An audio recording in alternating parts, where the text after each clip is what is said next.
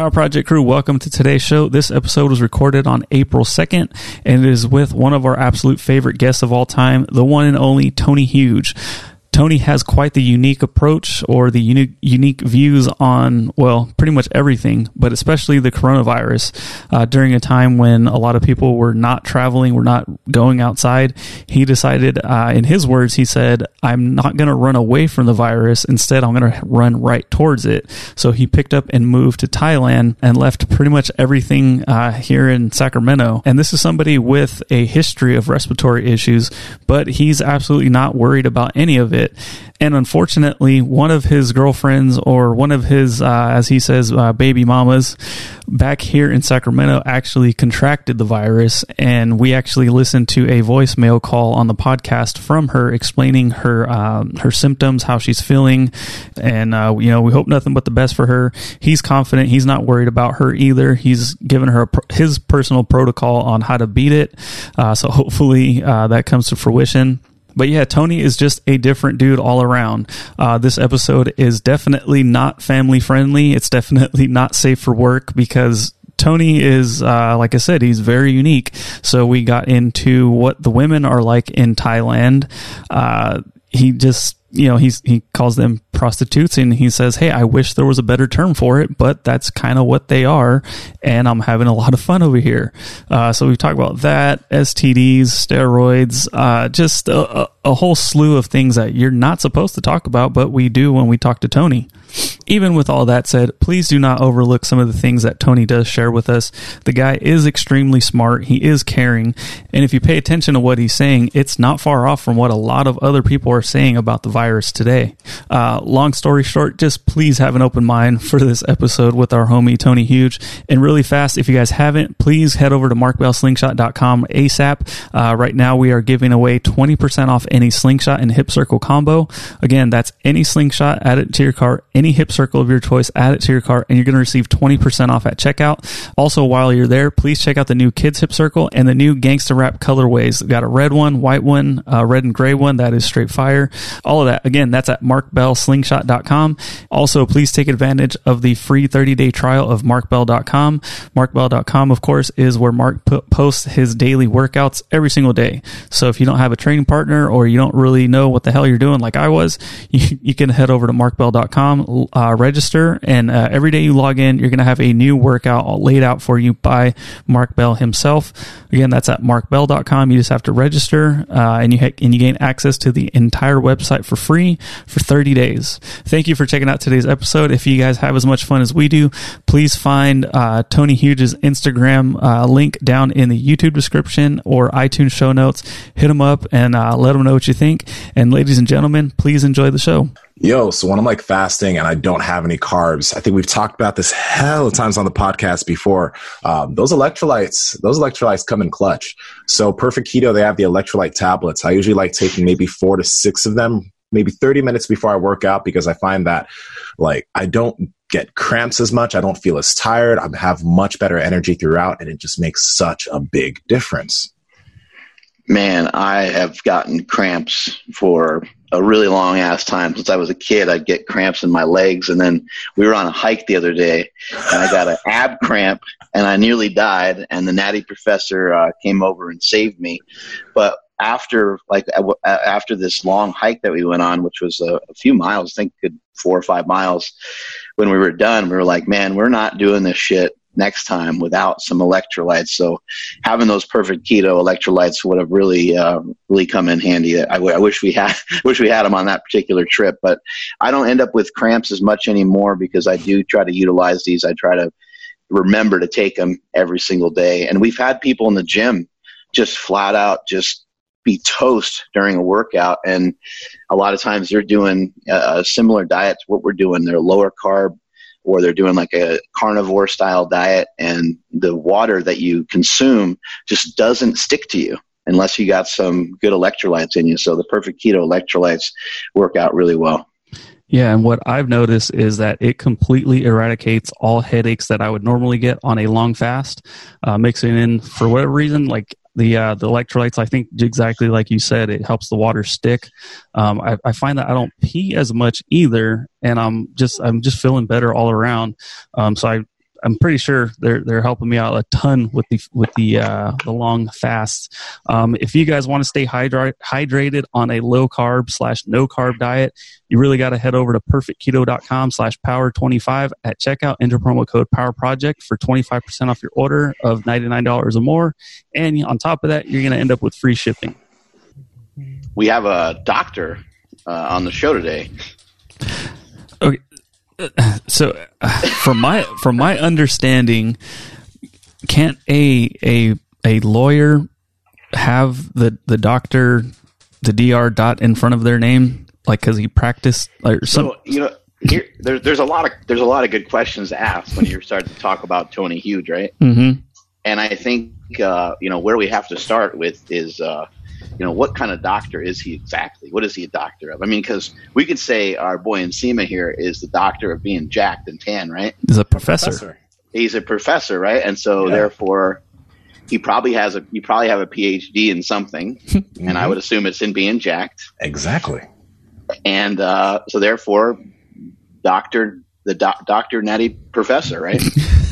That's what they call me. That's what they call me. I mean, I'm, I'm, since I'm a professor, there's already a doctor in front of the name. I'm just, I don't choose to, you know, tell everybody that I'm a doctor. How about the uh, big, big daddy natty? That's great. Oh. Big daddy natty? Big, yeah. Big daddy natty. I think Big J was calling me Big Daddy for some reason. I don't know why he did that, but he just chose to call me Big Daddy, and I went along with it. He was turned on, clearly. I could tell. Yeah, before yep. before SARMs, uh, somebody on Super Training had uh, hashtagged a, a picture of me as a Natty Daddy. So I thought that I thought that was great. That is great. Yeah, not anymore. Oh, man. Yeah. So uh, you know, some people might think this is silly that we're talking to Tony Huge, and, and we we we find the comic relief in it as well. Um, but we have found Doctor Tony Huge to be super intelligent, especially when it comes to talking about how the human body works and talking about um, drugs, you know. And so I want to see, does he know, like if you listen to Peter Attia, you listen to Ben Greenfield, a lot of these guys are speculating that uh, peptides could potentially help. And, and these are these are people that are uh, really um, – you know, world renowned, and people really have a lot of respect for these people. And so no one's going to know this information better than Doctor Tony Huge, I don't think. Yeah. He always calls it, uh, the, the chemistry, you know, he, he says he likes utilizing chemistry over, you know, I don't know, whatever, you know, hard work, we'll say. I don't know. He, he says he, he'd rather get there a little quicker with chemistry than, you know, doing X, Y, and Z. And he gets a lot of flack for that, but he's just like, I mean, if, if it's there, I know how to do it. I know how to be safe with it. Why am I going to not do it just because your morals don't line up with mine? And I always thought that was great. It reminds me a lot of, uh, you remember when... There you go. You remember when Cal Dietz, we were talking in the break room, I'm not going to say exactly what he did, but he was talking about experimenting with some stuff on his body, and it was really fucking wild. That's how Tony is. And I think, like, you know, it, whether he's a doctor or not, Tony is taking a lot of these things that people are curious about, being the human guinea pig, and he has a crew that are also willing to be human guinea pigs, right, to test it out, to see if it's something that would actually be really beneficial for people. And it, that just kind of means that he is on the cutting edge of some things that most people really wouldn't understand. The dude moved to Thailand, man. Like, what's what's the deal with that? And he said that everyone told him not to move there, and they... They told him that he was going to get sick from being there, and then he just uh, was telling me the other day that, like, there's a lot less cases there than there is here in the U S, so kind of weird set of circumstances, I guess. Yeah, and if if you look at his uh, his like his Instagram is insane. It's it's so much fun to watch, like his I G stories, like some of the shit that he does. But like if you look at everywhere he's gone, it's been so chill. Like there's nobody, like there's no um no nobody's hoarding toilet paper. Nobody's freaking out that bad. Um, he he did recently say that the gyms did shut down, though. They they were up like for a long time, but they did finally close those down. Um, and and they started doing like small things, like at restaurants and stuff. They would put like chairs six feet apart from each other, but they they were still open. And yeah, he, he said it was so, so much more relaxed over there, um, as opposed to what he's been seeing here. And, and yeah, same thing. It was just like, man, why are you going over there? And he's like, ah, just don't touch your face and wash your hands. You'll be fine. Something I've been thinking about and something I heard about on the news today was that, uh, you know, when things do go back, uh, that they won't go back to normal. They'll go back. Well, they won't, they'll go into social distancing. So even if they do open up restaurants and stuff, they're talking about how they'll still have people six feet apart and they'll still be super cautious, which, which makes a lot of sense, because I think what's going to happen is right as we get to the tipping point, right as we get to the height of the, the like maxing out on the number of people that get it, I think that that is, or that test positive for it. I think that's kind of right at the point when they were probably start to lift some of these restrictions that we have. Um, it sounds weird. It sounds opposite, but I think that's what's going to happen. And I think once they do that, they want to make sure it doesn't continue to spread to people that um, are unhealthy, that don't have it already, things like that, you know? There, there he is. is. Oh, no, we, we can't hear you. I'm sure we'll be able to hear him in a second. Mm-hmm. Mister Huge, you got some. Oh, he's got some headphones in. Mm-hmm. Maybe, uh, maybe it'll take him a second. Yeah, yeah. There he is. There we go. Connect. You want me to use the headphone, and I connected it to my phone, and I connected the video to the computer. So. Oh, uh, got it. Ah, it's all right. He sounds pretty good, right? Yeah, you're you're, you're good. It just helps, okay, but we'll you're fine. Sounds good. All right, Doctor Tony Huge. Yeah, look look at those look at those delts. Those delts are not impacted by this virus at all. There we go. Maintaining, yeah, with exercise bands. So, you know, we're hearing a lot of like speculation that, um, and, and we don't we don't want to uh, say that um, anything that we're going to share on this show is going to help uh, cure the coronavirus. This is all speculative. This is all just uh, us sharing some information on things that we M- might think uh, can potentially help. But I'm hearing some people say they think vitamin D might help. They think vitamin C might help. They think zinc might help. Some people are even speculating they think that um, some peptides might help against the coronavirus. What are some of the things that maybe you're supplementing with that are helping, or, or in your opinion could potentially help uh, fight off further risk of catching the coronavirus? So when I first came to Thailand, I intended to Well, I wasn't going to go out of my way to catch corona, but I was kind of coming at it head on. This was a, a, one of the more dangerous countries to come to in the very beginning. And everybody thought I was crazy for coming here and being closer to the corona. But I came prepared with my antiviral stack, which is the same thing that I use to treat a flu or a, a cold in the U S Um, and I know it works because whereas most people take about a week to get over a, a flu, I, I can get over it in about one day.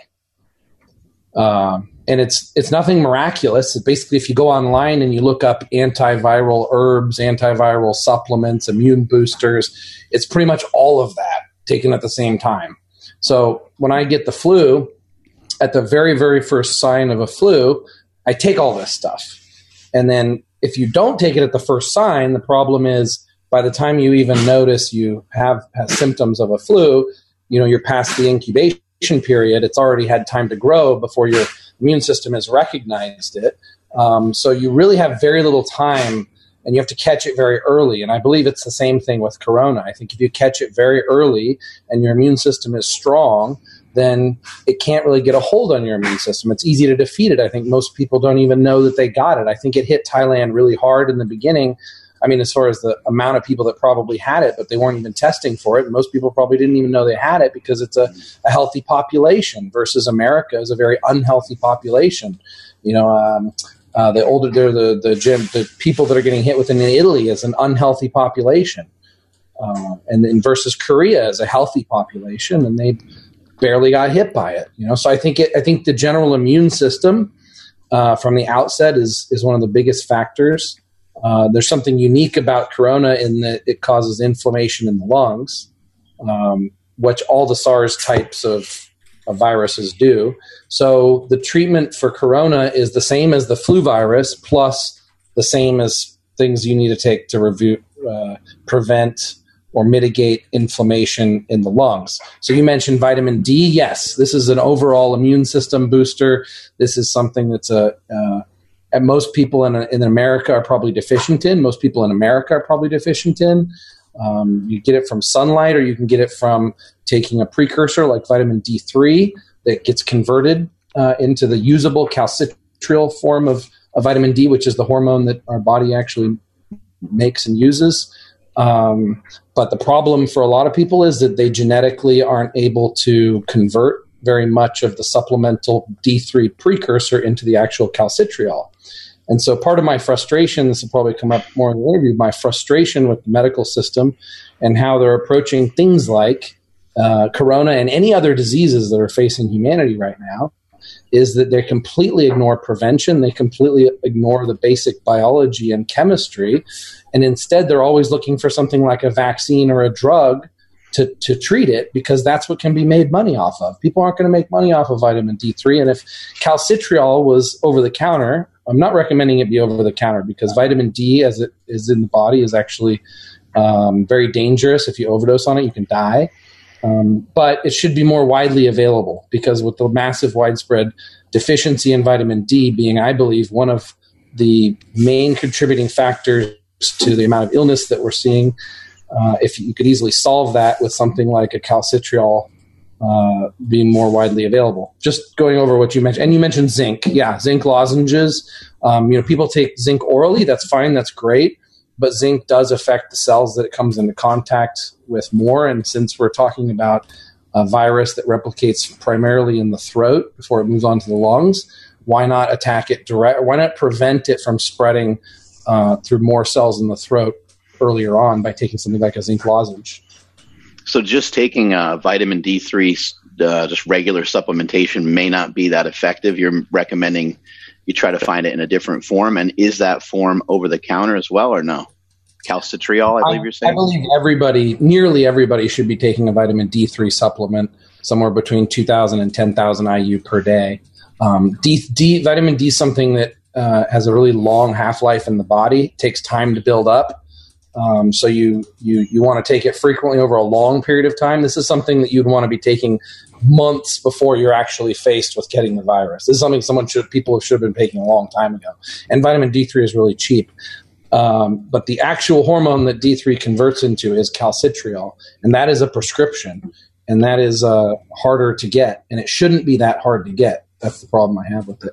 But um, my genetics, because I had my genetics tested, uh, doesn't convert, and I've actually tested my, my vitamin D levels. I've megadosed vitamin D three oral, and I go in and get my vitamin D levels tested, and they're still not where I would want them for the purpose of, like, killing cancer, for example, or giving my body the best advantage to be able to, to deal with cancer. Uh, uh, so my body needs sunlight in addition to the vitamin D three, or it needs calcitriol. Uh, what do you think is the biggest um, maybe maybe misunderstanding or maybe even misinformation that, like, uh, U S media is uh, spreading, whereas other countries there maybe not be like have the same uh, narrative? Uh, the U S media controls a lot of the world's media. So the, the rest of the world's going to echo a lot of what America says. Um, I, I, I do still think that the coronavirus is still more similar to the flu or, or pneumonia or any of these other diseases that have been a long around, long time around. Um, and I think that it's the same narrative with every disease, which is like, uh, you know, do all this crazy stuff and beating around the bush, and, and then also work on the drug, but forgetting everything in between, which is the, the preventative and taking care of the body as a whole and taking care of the immune system. I mean, now I think the biggest problem now is, like, people are on quarantine. They're in their houses. Um, not that they're forced to stay in their houses, but, you know, people are going to be in their houses. They're not going to be going out in the sunlight and getting vitamin D from the sun, and they're not going to be exercising as much. And I think you're going to have a bigger problem from everybody's immune system being compromised from this situation, becoming less active and being outside less. Uh, and it's going to do more harm than good. And that's that's one of the theories in, in Italy, too, is, like, now you've quarantined people, now old people whose only form of exercise was walking around and getting sunlight, now they're missing two of the main uh, factors in having a, a strong immune system, and now they're all going to die. You know, um, I'm I'm curious about this real quick. Uh, Because I want to, I want to understand first off your your premise. You know, a lot of people believe that this kind of started from a, the Wuhan wet markets and a bat. Um, I, I would assume that you have a different point of view in how you think it started, or do you agree with that sentiment? And is that is that what you think it is that where you think it may have originated? So vi- these viruses have all been around for a long time, but they mutate and they, they change and. Um, there is some conspiracy theories that it was a human engineered virus, which mm-hmm. is possible because viruses can be engineered by humans. In fact, um, I, someone sent me a, a link. I haven't looked into this, but this is something that people could look into if they want to look into conspiracy theories, is that this, this virus is actually patented and the, and a vaccine for it had already been patented prior to this becoming a, Yikes. a virus. So something worth looking into. Look up coronavirus patent. Look up coronavirus vaccine patent and see if you if you think that's real or not. Uh, I don't know whether it came for a bat or not. Um, clearly, it hit China first. Um, but there, but but I've also seen a lot of things that it had nothing to do with a bat, and that it actually happened uh, about a month earlier. There was people already dying from it a month before we ever heard anything about the bat and it coming from. Where we thought it was coming from in Wuhan. And that sounds like it makes more sense, especially with the censorship in China. They're pretty good at covering things up. It, I think it would be more likely that it happened a lot earlier and that they will never admit it. Your, um, your girlfriend, your baby mama, she's got uh, the coronavirus. You sent me a text last night that she tested positive. Is that right? Yeah, and I had her send me just a quick twenty-second Uh, voice memo explaining the symptoms. You want to hear twenty seconds of the uh, symptoms? Sure. Interesting. All right, let's see. Here's what she says. Last night, shivering lasted three hours. Headaches was severe and sweating a lot. My symptom is like flu symptoms, and it only comes at nighttime. So that's it. Well, I'll find out. Today, I still have a headache, though. Well, I initially thought that the symptoms, I thought it would be more in the lungs earlier, but apparently the lung inflammation comes later. Uh, I've been doing a self-test every day where I hold my breath. I breathe in as, as much air as I can. I hold my breath for ten seconds, see if it causes me any discomfort. If so, then maybe I have some lung inflammation. I have already compromised lungs from a lot of lung problems when I was a child.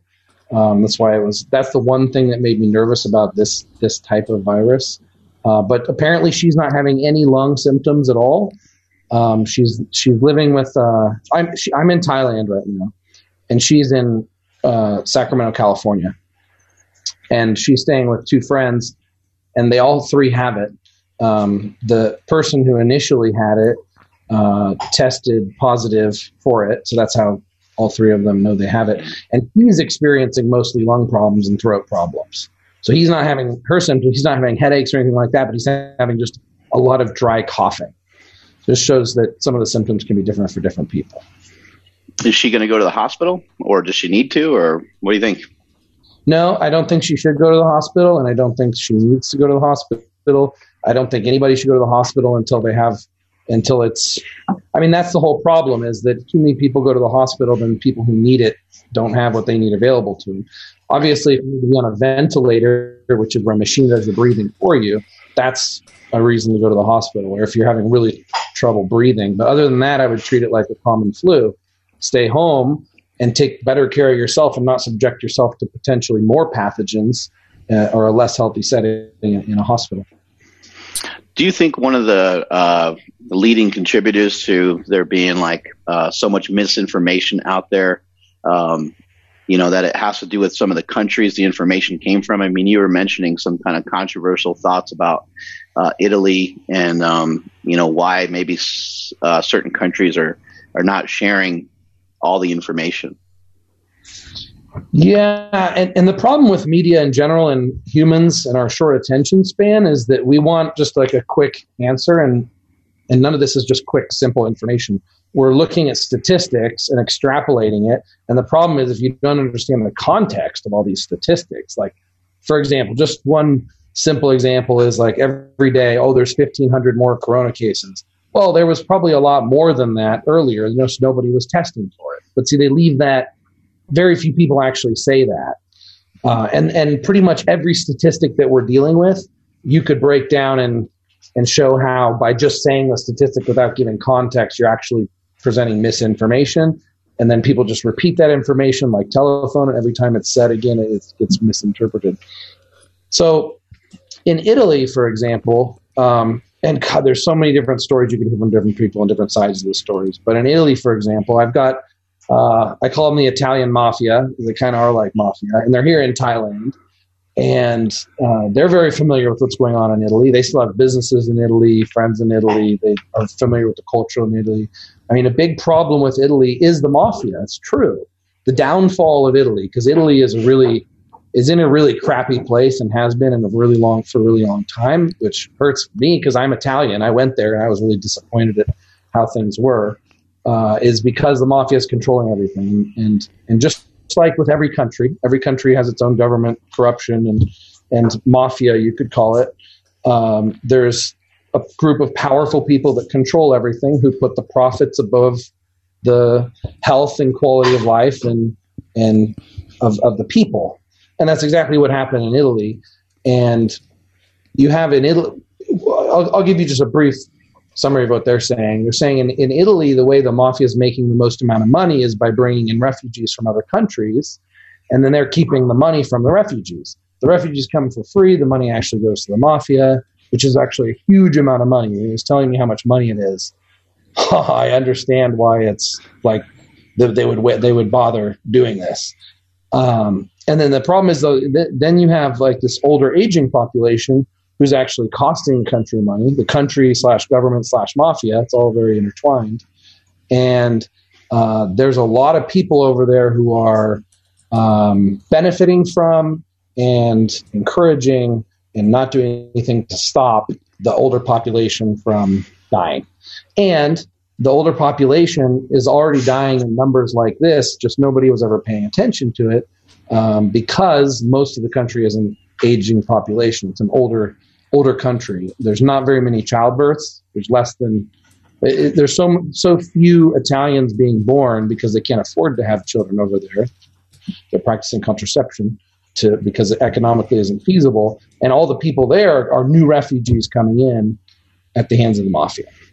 So, and, yeah, like, and then another thing too is like Italy, uh, as far as their older population's concerned, a lot of people smoke. Like it's, there's an insane amount of people, and smoking is just a cultural thing there. So when you look at that, those higher percentage of deaths that are happening there, that's a big factor too, along with a lot of the deaths in China, because a, a lot of like adult males smoke in China. It's a big cultural thing. Yeah. So the smoking is one of the biggest causes of, of, Uh, so this disease, this coronavirus, shouldn't kill a healthy person. But if someone smokes, or they're obese, or they have diabetes, or they uh, have heart conditions, um, which the older you get, the more likely you are to have all of these things also, then the more likely it is to result in death. Yeah. What about SARMs, or what about uh, any peptides? Like, would any of these things um, factor in to be able to assist or help, you think? I actually, I use melanotan to, to get tan, and I just started using it again recently, and, and it's made a huge difference. And the lighting changed. Yeah. Uh, then I was just reading something about how melanotan, because there's melanotan actually has a lot of health benefits. It's also very toxic if you overdose on it. Then I was reading something actually Dave Asprey wrote saying melanotan could help with the coronavirus. So that was interesting. So yeah, I'm, I was already taking it before I heard him say to consider taking that. Interesting. Any other peptides that would maybe potentially do anything that make any sense to like fight off a virus, or does not really work that way? As far as peptides, you know, peptides is a small class of compounds of, of proteins that act like hormones in the body. Um, I, I'll just say for my protocol, it doesn't involve any peptides besides melanotan. Um, but T B five hundred is a, a healing peptide that promotes vascular circulation. You know, if if I, I could hypothesize that, it, or I could speculate that if uh, if that's going to help increase uh, blood flow and vasculation and healing, and you combine that with something that's anti-inflammatory for specifically the type of inflammation that corona causes, then that could be really synergistic. Other than that, uh, growth hormone boosts immune system. Um, but on the peptide level, no, that's that's all that comes to mind. Um, here in the oh, but also, I will say, I will say, there are thousands of peptides out there. We haven't even identified all of them, mm-hmm. and I'm sure that a peptide does exist that would greatly help in this situation. I just don't know of one, and, and it hasn't been researched, and that's, you know, further research is needed, and someday there will be, I'm sure. Mm-hmm. Um, here in the States, they keep telling us that there's not enough tests to go around. Um, when I seen you travel, I, I seemed like you were getting like almost like a scanner done. It, was that an actual test, or what the heck was that? Okay, so first of all, there's plenty of tests to go around, but the way the there's plenty of Uh, everything necessary. Like everything that U S says there's a shortage of, there is more than enough of all of this stuff. The problem is uh, there's such a monopoly in the way that medical systems uh, evolved is to profit certain companies and certain people. So as much as I would love to acquire uh, three hundred thousand corona tests and distribute them to people, that would be illegal for me to do. As much as I would love to give chloroquine Uh, or ventilators to people, that would be illegal for me to do, which is absolutely ridiculous. And I think part of the problems with Western healthcare is that it's all domicile. We call it big pharma, but it's not just pharma. It's there's also medical supply companies and manufacturers and and all these companies that um, that are trying to keep a monopoly on it so that they can keep the profit, you know, a thousand times markup. Because if there wasn't a monopoly, they couldn't up. charge things a thousand times. They could only up three times. So they're trying to protect that profit, and at, at the cost of human lives and uh, quality of life and the economy. And I just can't believe nobody talks. Does, people don't talk about that anymore. Like you hear the doctors and the and things say, "We don't have enough of this. We don't have enough of that." Well, there's plenty of all this stuff. Why? Why can't we just get it and give it to them? Oh, because we're going to go to jail because the government acts like the enforcer for the benefit of these big company profits. Okay, I, I'm going to go on tangent sometimes. This really frustrates me. Oh, it's go great. Back to, you testing kits. Oh, okay, the, the, the guns that they're using in Thailand, those are just temperature guns. So anytime you go into a public place where there's going to be more than like thirty people, they always have someone at the door with a temperature gun to see if you have a fever, uh, which is that's great. That doesn't mean it's going to catch everybody with corona because some people may have a mild fever that doesn't show up. Uh, you don't even get a fever until the incubation period's over. So there's a period of time someone's carrying the, the virus and, and contagious before it even uh, manifests itself as a fever. Uh, but it's better than nothing. I mean, every once in a while they do find someone with a fever and say, hey, you should probably go get tested and then stay home. So it's it's it's better than nothing. But the reason they do it here is the same reason why this is absolutely hilarious. I just have to say it because it's so ridiculous.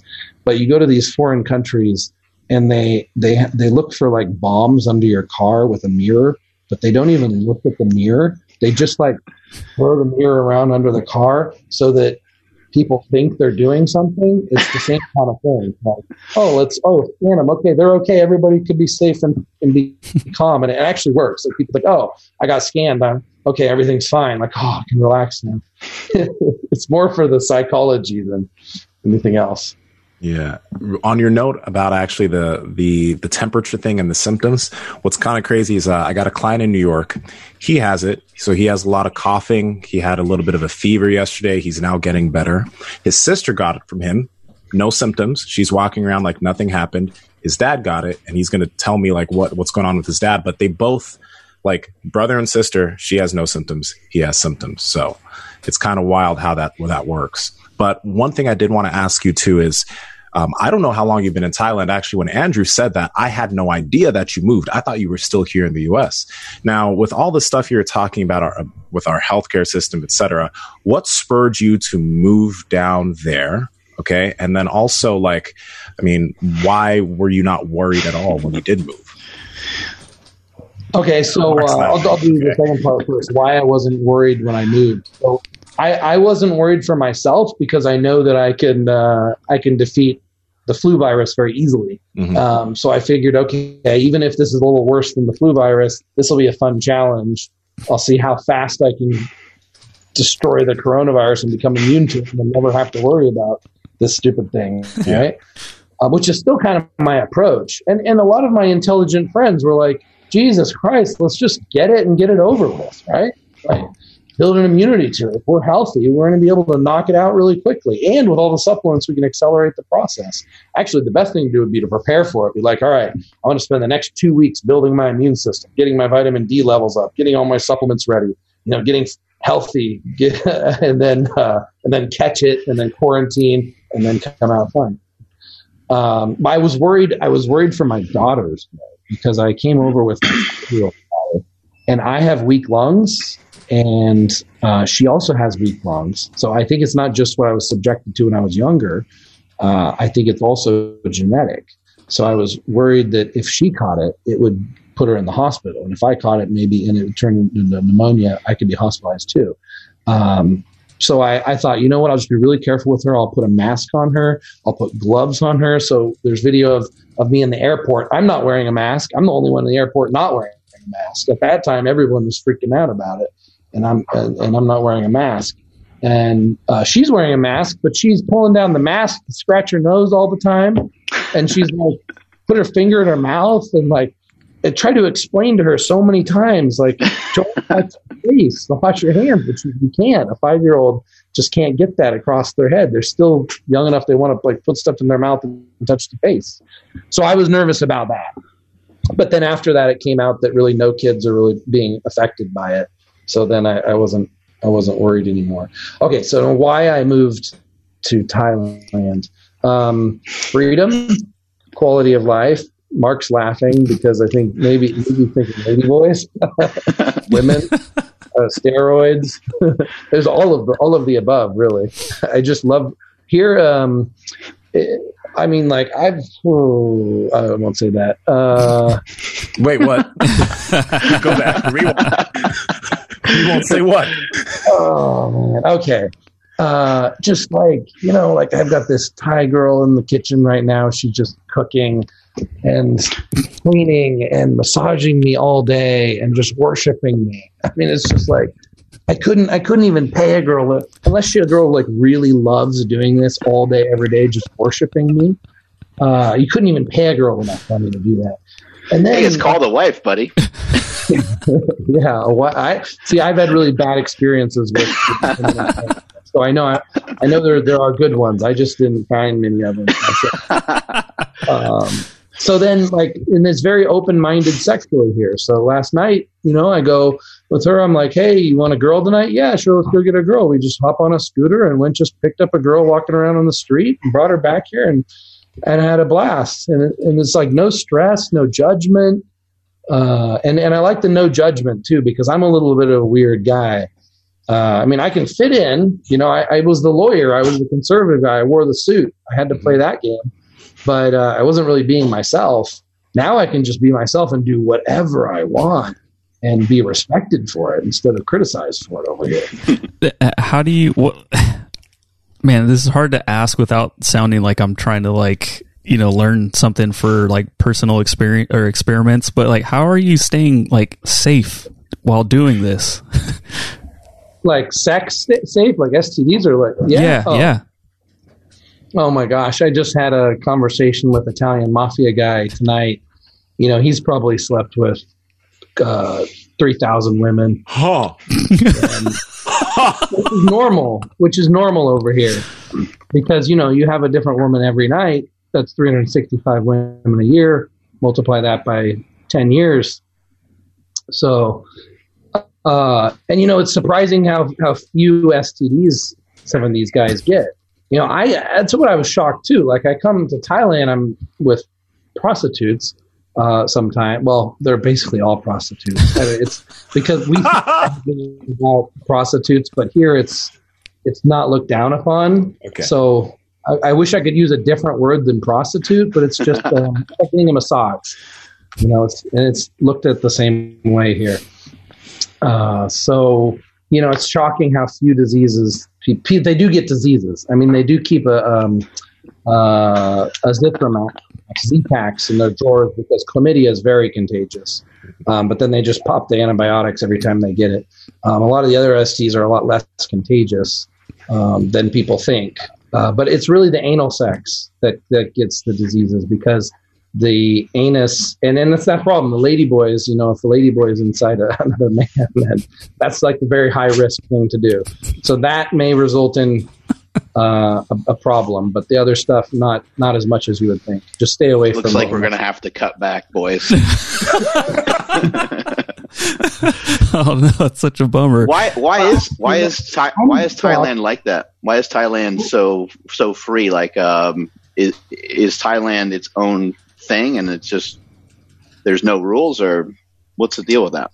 I was trying to figure that out too. Like, it's it's a Buddhist culture, and and really, like when I when I talk to girls about their philosophy on everything and why they're so accepting.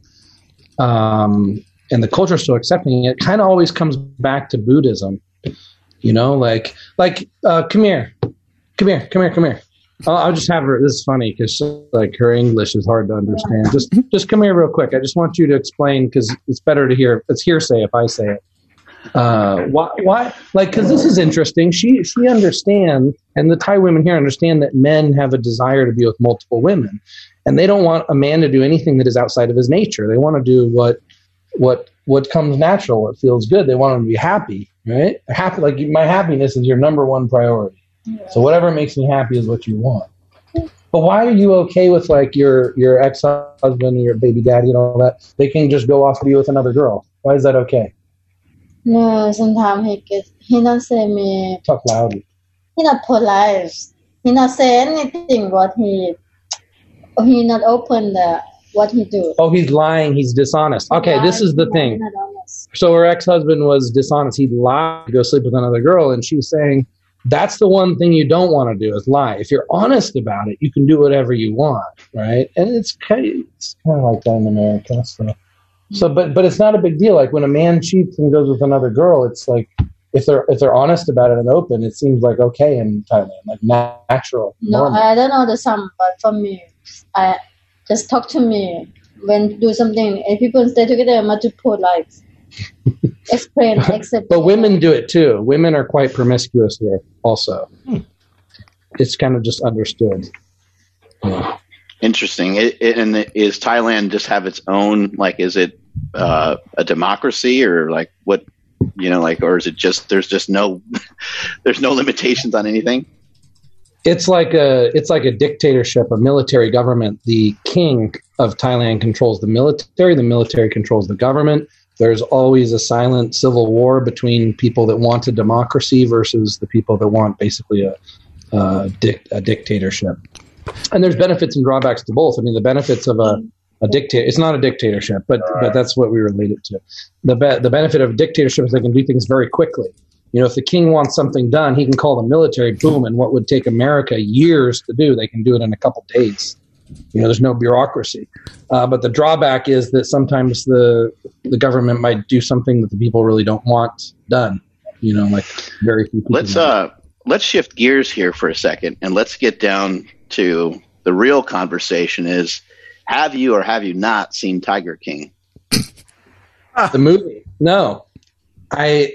I, I just saw the Netflix like preview of it. That's it. I think I think this guy might be your hero. if you if you saw it, you'd be like, "Hey, like this guy's cool. Like I need to have a show like this guy." Okay, I'll watch it then at your recommendation. Yeah, I think I think uh, I think you would enjoy it because he definitely is a guy that would probably like to live without judgment as well. Mm-hmm. Yep. Yeah. And chemist, you know, chemistry is what I'm known for, right? And I'm, I'm very open about the steroids and performance-enhancing drugs, nootropics, and that's also something that's widely accepted here too. So, yeah, yeah. And, How are you? Oh, go ahead, go dude. Ahead. Oh, okay, fine. Um, so, I mean, even here in the States, though, you you you had you know multiple girlfriends and whatnot. So, is it just the like, are you just finding them, or are literally all the women in Thailand like that? all the women in Thailand are poly- like allow you to be with multiple women. Mm-hmm. Well, I'm in a unique city in Thailand. This is Pattaya. Now, my, my actual condo that I got is in Bangkok, which is like a big city like New York or Los Angeles, but even bigger. Uh, and and things are a little bit more conservative there. And you have red light districts and all that. People are still promiscuous, but it's a little bit uh, more conservative, a little bit more stressful. Down in Pattaya, this is like the red light district city of the world. Um, so pretty much the whole culture here revolves around being sexually open and available. And uh, so it's, uh, yeah, it's, it's, this city was basically built for me. I, I feel like I made billions of dollars in the future and I traveled back in time and created this city for myself to enjoy at this younger age. I'm curious too, man. Like, you know, you, you just up and moved to Thailand. Like I'm, I'm guessing that you, before this, you were just here in the U S. Yeah, you traveled around, but you were living mainly in the U S. Now yourself, your kid, your wife, you're in Thailand. Is that like where, I mean, you might come back and forth, but is that where you plan on, that's your home base? Your business is going to be com- like from there, everything's going to be in Thailand. And like, how are you going to adjust all of that? Or how are you? Yeah, this is home base. Um, but I traveled the world for about four years, uh, you know, and all around and around and around. And so I, part of the reason I did that is I wanted to see where I would want to spend most of my time in the future, where I'd want to be headquartered. And then uh, also it was for to interview people and learn from the underground chemists around the world and network people around the world. Uh, but Thailand is where I found the most resources of what I wanted, like the, the, the least, least uh, the, the lowest cost for the highest quality of life and most access to things and most amount of freedom. Is, is what I found in, in Thailand. So uh, after I had gone to, I went to Thailand first when I was thirty years old. I'm now thirty-seven years old. Mm-hmm. And after I came the first time, it was like, oh my God, I didn't know a place like this existed. Uh, I need to figure out a way to spend more time here. And it was not that long after that, I started winding down my law office and eventually sold my law office. And the whole, the my whole plan was eventually to get to Thailand. I just took a lot longer to get here because, like with the Enhanced Athlete thing and everything else in between, uh, there was a lot of things that required me to be in other places and be in the United States. But it was sort of my plan for the last seven years to, to be here. Now, transitioning here, there's a lot of things that were a lot harder than I thought. When you come to somewhere on a vacation, things are it, it's a big difference from when you actually live somewhere. Like getting a visa, for example. You know, when you come on vacation as an American, you're exempt from any visa. You get thirty days in the country as a tourist. And you go to the airport and you get a tourist SIM card. And this is set up for you as a tourist, like really streamlined for a tourist. But as soon as you get outside that thirty days, all of a sudden you're no longer a normal tourist. And you're also not a citizen. So now you're stuck in limbo.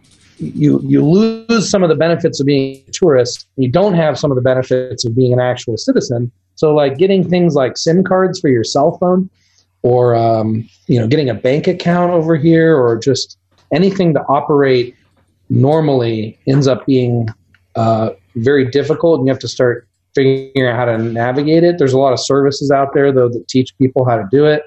Uh, the way I do it is I actually have a huge fan base in Thailand. Uh, partly because early on in the Enhanced Athlete days, I started going to Muscle Factory Gym, which is one of my favorite gyms in the world. It's one of the reasons why I also chose Bangkok, actually, uh, because that's where Muscle Factory Gym is, and uh, it's a it's like it's like an Oxygen Gym style gym because it's, it's got all the most hardcore equipment. It's very large. You can take your shirt off and, t- and pose, take pictures, whatever. Only it's got a lot of really hot women also, which Oxygen Gym in Kuwait has none because women aren't allowed in the gym. Uh, and it's got it's got the food and the you know the steroids and everything is very open, and so I figured I could make this a great home base to do epic transformation where we could be really honest about the chemistry that we do, and uh, there's already some mass monsters that train in the gym, uh, and a lot of underground guys that you've never seen on videos that I can sort of discover, sort of bring into the light and, and explain how they got to be so huge and what they do, because a lot of the things that they do over here are very different than we do in America. So we can all learn from that. So I wanted to publish that information, and I still will once the gyms reopen, which could be a while. Yeah. So, so navigating the system here has been, uh, it's been harder than I thought. Um, but there's also a lot more benefits than I thought too. Like when you get away from being a tourist and you start learning how to, how to really, like I thought it was cheap. I thought I could live in Thailand a really high quality life for five thousand dollars a month. That would be like living in the U S for like eighteen thousand dollars a month. Now I'm realizing that you can live a pretty good quality life for twenty-three hundred dollars a month in Thailand. Like, like even less than I, like things are even cheaper than I thought. And that, and that to me is like a really good quality life. Um, I think that what makes you uh, unique, there's a couple of things, obviously, but like one thing that makes you unique over a lot of other people that I know is you're one of the few that actually exercise your financial freedom. Like you, you were a lawyer early on, you started a supplement company, you seem to be very savvy when it comes to making money. Making money doesn't seem like uh, like it's something that you need to continue to work on figuring out. It seems like you always have done well with it for, for many years. But you're one of the few people, like most people, when they uh, they start to make money, they've figured out how to make more, how to expand, and then they get kind of uh, very tunnel vision. That becomes their main interest. And it, it seems like for you, I mean, you're doing a lot of experiments that are not related to making money. Like you just, I just, I just want to see if I can make my delts huge, or uh, I'm going to inject these weird peptides and see what happens. I'm going to take these weird SARMs and I'm going to inject these SARMs for the next thirty days. Um, has that been something like, has that been a goal of yours when you were young? Where you're like, because I remember you talking about these tapes that you would listen to with your dad, these kind of like self-help tapes that you would listen to. Did you have that in your mind? You were like, I need to figure out a way to have some wealth and then I can kind of do whatever the F I want from there. Yeah. My dad taught me at a young age about building assets. And, and, you know, he, he basically said that his definition of success was that all of your assets were making more than enough money to support your life. And that way you're doing what you love on top of that. And that's the icing on the cake. So that technically you don't have to work at all, but you work because you love working. And that's what he did. Uh, he was really successful in real estate uh, development and, and uh, buying properties and renting them and um, investments. Uh, so I, I thought, I thought I was grew up doing real estate. I, I thought I was going to be in real estate my whole life. So um, I started buying prop real estate properties when I was uh, nineteen years old. And the goal was to buy one property every year until thirty and then retire and just do what I love. Um, but then a, a whole bunch of things took me another direction. I ended up going to law school because it was my dad's dying wish. So on his deathbed, I promised I would go to law school. So I did.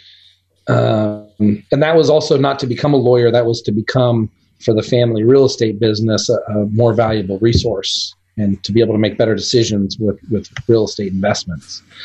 So fast forward, I become a lawyer. I decide to practice law. Uh, it becomes more fun than I thought, more of a challenge, more of a puzzle, really stimulating intellectually.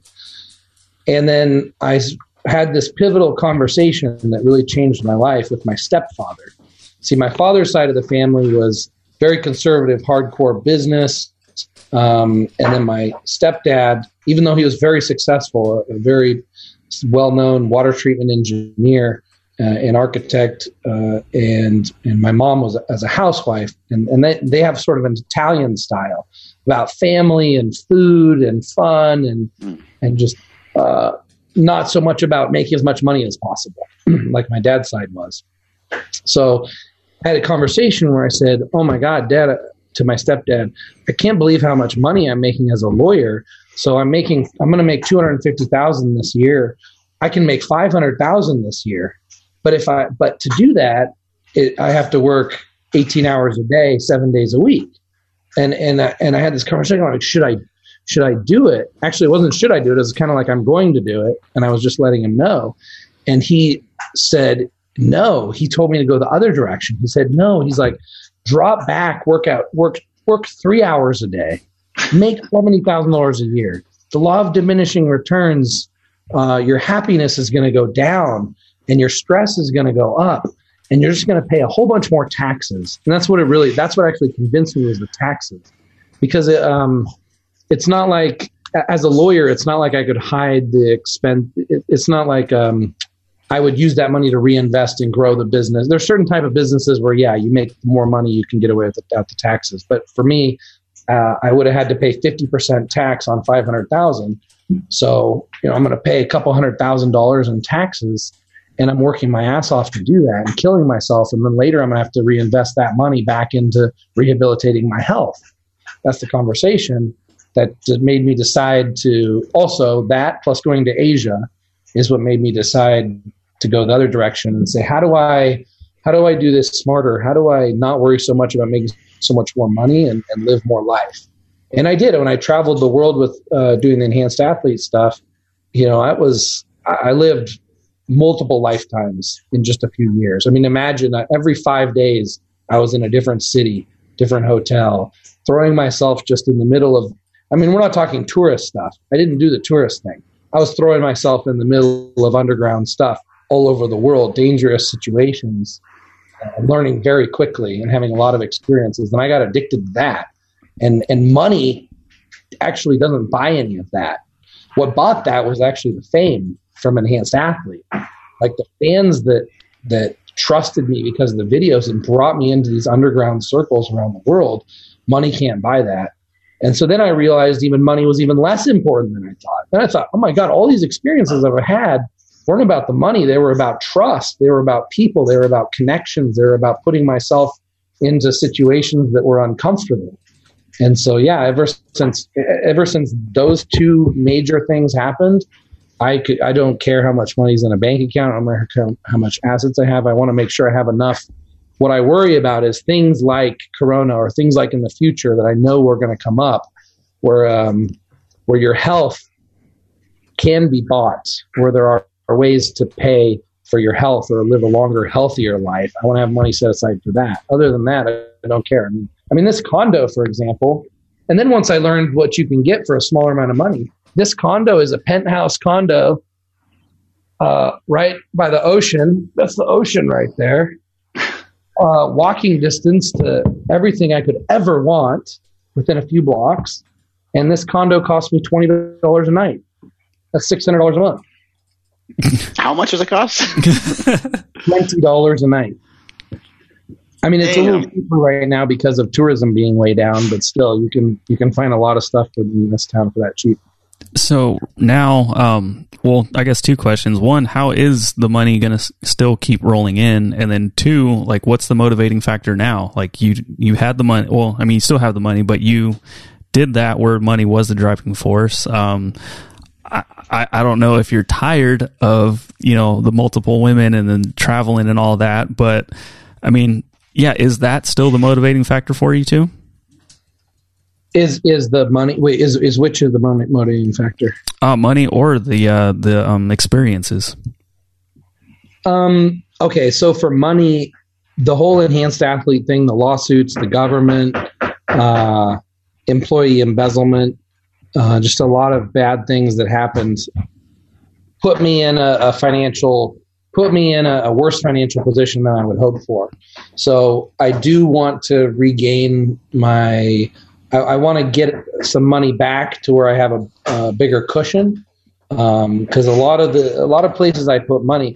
I mean, when, when baby mama got pregnant, she did it to trap me.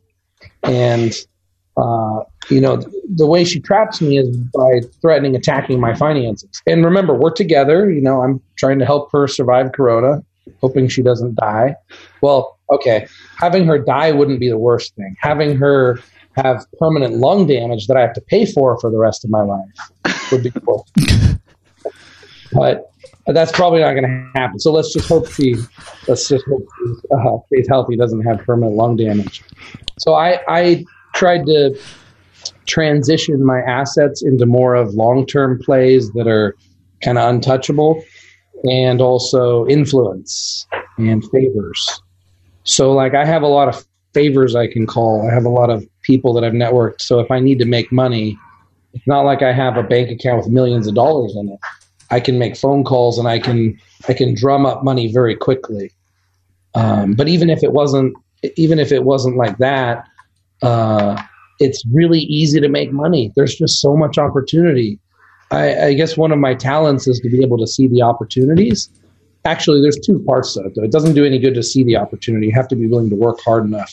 And I'm kind of insane when it comes to work. So uh, I, I don't have any worry about not being able to make enough money, especially now that the cost of living is so much cheaper. Like every day I see like, oh, I could do this, I could do that. Heck, one of my friends here does webcam. He masturbates on camera and he makes like nine thousand dollars a month masturbating on camera. He's a really good looking guy though. Very fit. You know, he's like, I think what girls like to see or guys like to see. Actually, I think it's mostly gay guys. Uh, better or but worse, imagine, better or worse than Nsima? Nsima's a good looking guy. I think he could make nine K also. There you go, buddy. Uh, chill. Y'all need to chill. All y'all. Everyone's just stop. Just stop. Don't even. Man. Wow. So there's so much opportunity. I just don't worry about money. If I need to make money, boom, I just, I can, tomorrow I can make a bunch of money. When it comes to uh, enhanced athlete or when it comes to uh, real estate, do you still have those things? Um, you know, you mentioned you kind of went through some trouble with enhanced athlete. Do you have enough control over that now to where you can get that back into the into making money and into the green? Yeah, so Enhanced Labs has a whole new supplement line and it's really awesome. Uh, I'll show you some of the products. Sweetie, can you grab some of those? Oh my God, she can't read. She's so short. She's like less than five feet tall. Uh, well, there's a lot of really good tasting uh, products from Enhanced Labs that are really amazing and they're actually selling really well. And if people knew how good they tasted and how effective they were, and more in the mainstream, they would sell even better. But like these anabolic I V, which is the the essential amino acids plus electrolytes plus all these performance supplements like a daily vitamin, all day shred, non-stimulant fat burner that can be taken any time of day that tastes, tastes so delicious, and then sleep juice to take before bed that makes a huge difference in sleep Ooh. Quality. What's which, in sleep juice? Uh, okay, it's a lot of ingredients. So the way I approached it is I went, I, I got first, and it's in a powder form, so it has to taste good, which is shocking that it ended up tasting I, good. Uh, I like your website. You guys did a great job with your website. So anybody that's listening to this, uh, is it enhanced athlete dot com? Is that the website? Um, get enhanced dot shop.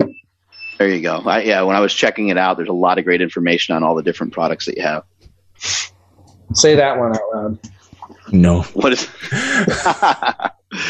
Oh yeah, Black Ox, right?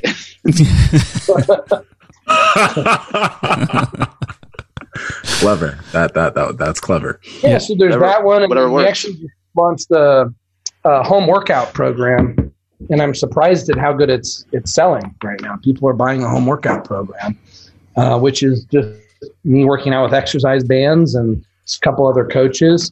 And talking about how supplementation would change um, when we're not able to go to the gym, and how diet would change when we're not able to go to the gym, uh, intensity techniques to use with exercise bands. It's just simple stuff like that. Yeah, that all day shred. No gym, right? What are you, what are you doing with no gym out there? Well, we do have uh, uh, that the Italian mafia went and bought a bunch of gym equipment from a local gym. And put it in his, it's got a big house, so he put it in his house. And so I can go over there and lift. But then we end up we end up talking a lot, which is and Instagramming a lot, which is what I usually do at the gym, anyways. So I'm I probably get a better workout just with my exercise bands in the morning here in the condo. Yeah, that all day shred stuff's really freaking good. I just got some.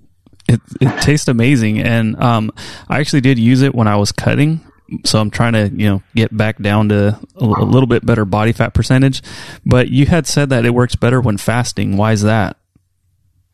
It's not that it works better when fasting. It's just that most people say, oh, when you're fasting, you shouldn't take anything. You shouldn't take artificial sweeteners. You should, not that it's got a lot of artificial sweetener, but um, I believe that, okay, if the average just American individual is fasting for health and longevity purposes, sure, you don't really need to take anything. You probably should take minerals, um, like things like sodium, especially.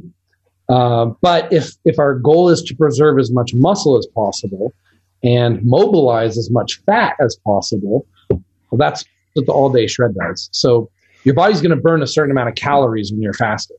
And we prefer to burn as much of that as from fat as possible than muscle.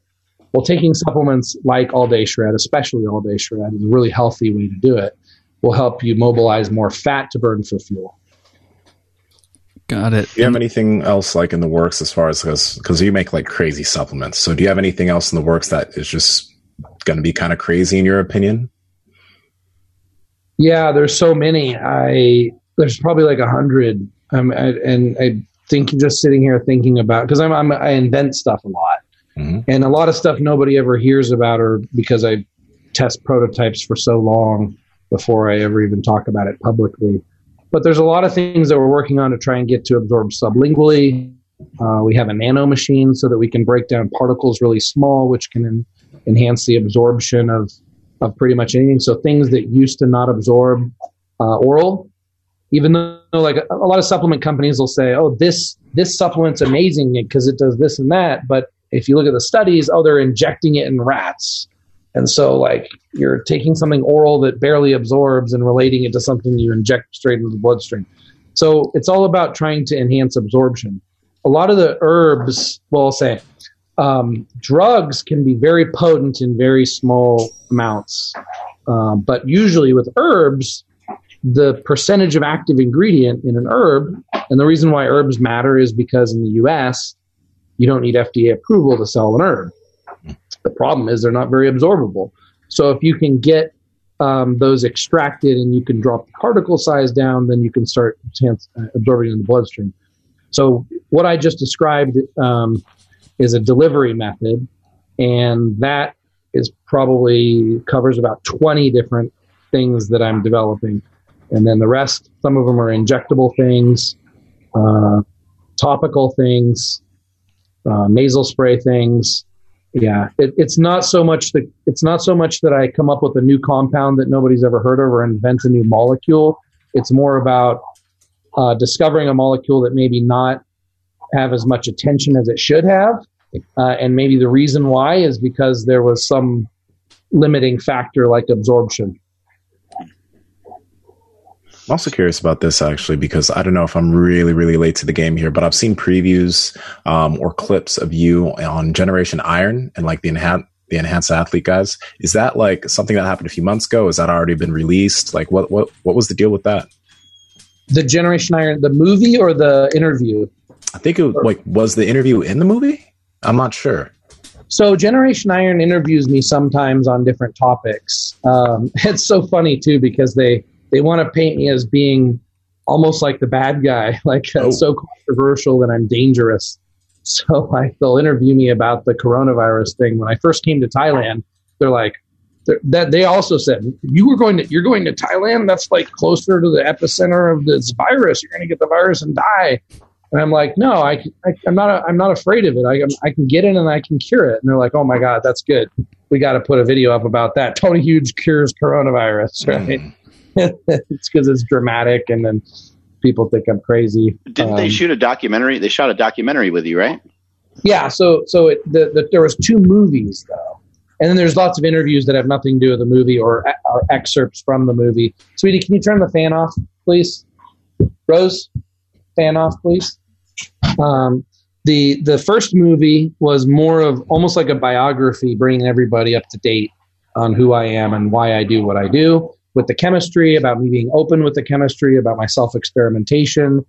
Uh, that movie per- performed much better than they ever expected, because their previous movies all featured uh, a famous influencer, a star that already had a following that was already going to watch the movie. So they went out on a limb. They did the movie because so many people requested them to work with me and, and, and wow. collaborate. And uh, so they went on a limb and did it. And it performed. They made a lot of money off it, and they invested very little money. So their profit that they actually made on my movie was greater than the profit that they made on almost all the other movies. So then they said, oh, okay, we got to do a second movie. But the biggest issue is everybody says, oh, he's like a witch doctor. It's all this crazy stuff. It doesn't actually work. Uh, you know, steroids are the way they are, have been for thirty years, and nothing's new and different. Uh, and so they said, okay, well, let's, let's prove it.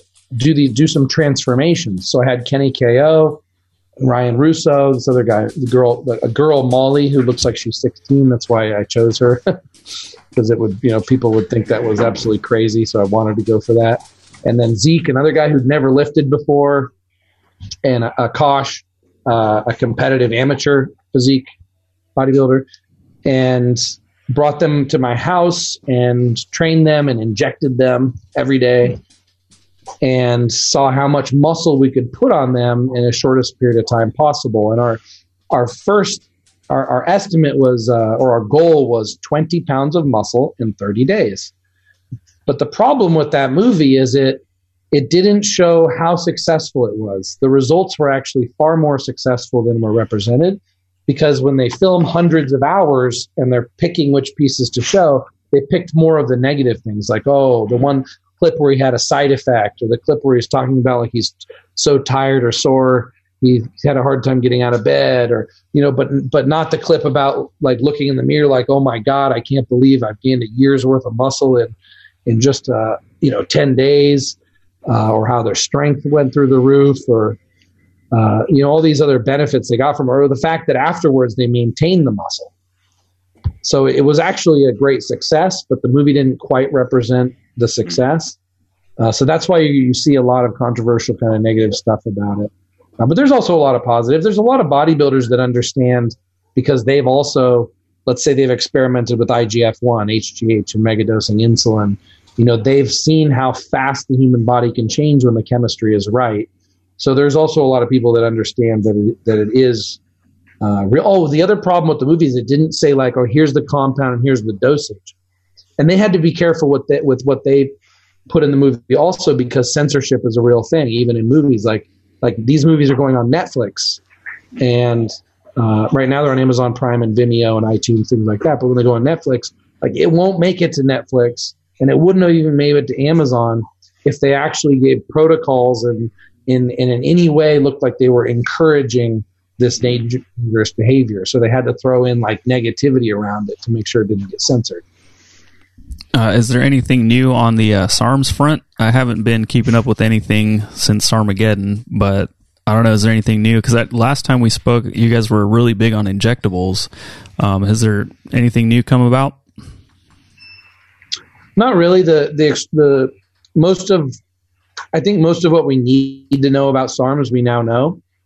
I continue to experiment, but in the beginning it was very exciting because everybody said SARMs don't do anything. They're a complete lie, a joke. They'll never replace steroids. And then I've unequivocally proven that SARMs are effective. Um, I've gotten a lot of bodybuilders to transition from steroids to SARMs. A lot of people to use SARMs who would never consider steroids, but now they're now they're oh, they're willing to use SARMs, and they gain as much muscle as they would have on steroids, for example. And so I've I've done all that. Now the experimentation is just like fine tuning, like more figuring out what dosage, kind of stacking one SARM with another. Um, uh, you know, how long you can run them before you plateau. But it's nothing's as exciting as. as the early discoveries of the SARMs when I sort of brought them into the mainstream. I think that's what I, I think the two things I'm most known for is bringing SARMs into the mainstream and uh, D N P. And so like that was very exciting to go through that and, and to, to challenge what everybody thought about these things and take on those experiments. And now it's just fine tuning. So yes, the experiments always are continuing. Every day is a new experiment, experimenting on myself and anybody around me who's willing, constantly and constantly learning. Do you still utilize D N P? I'm on day two of D N P at two hundred milligrams. What is D N P? two,4-dinitrophenol. It is a, um, it's a, I guess an insecticide. It's a, a flammable powder. They put it in dynamite. It's an industrial chemical. And uh, I say that also to be a little bit sensationalist because, see, people say that and they give that look like you got in your face right there. They give you that look like, oh, this sounds like deadly and terrible. And it is deadly. People overdose and die on it. If you look up D N P, uh, it's all negative. And that's why I took it on, because I I understood the mechanism of action of D N P. I didn't just look at, here, oh, D N P's in dynamite. Oh, I don't want to take it because I'm going to blow up. Oh, D N P killed someone. I really looked into the science of how D N P works, and it's it's absolutely brilliant. It's a miracle drug, and its applications are way beyond just fat loss. Uh, so yeah, I started experimenting. Actually, what made me sort of famous uh, for being an underground researcher was I did the D N P diaries, where I took D N P every day and I reported how it was affecting my body. And it was just a vlog, and it was on my cheap iPhone, and it was at home, and it was like the first videos I did of on like the Enhanced Athlete channel, for example. And uh, I don't, I haven't used it for a while. This is the first time I started using it again. But um, one of my fans sent me a research article about how D N P kills the flu, and that reminded me about it, because I'm like, oh, that's right. That's one of the reasons I used to take it. If I used to get the flu, I used to take D N P to kill the flu. I was like, oh, it can raise your, it can also raise your body temperature through the roof, though, right?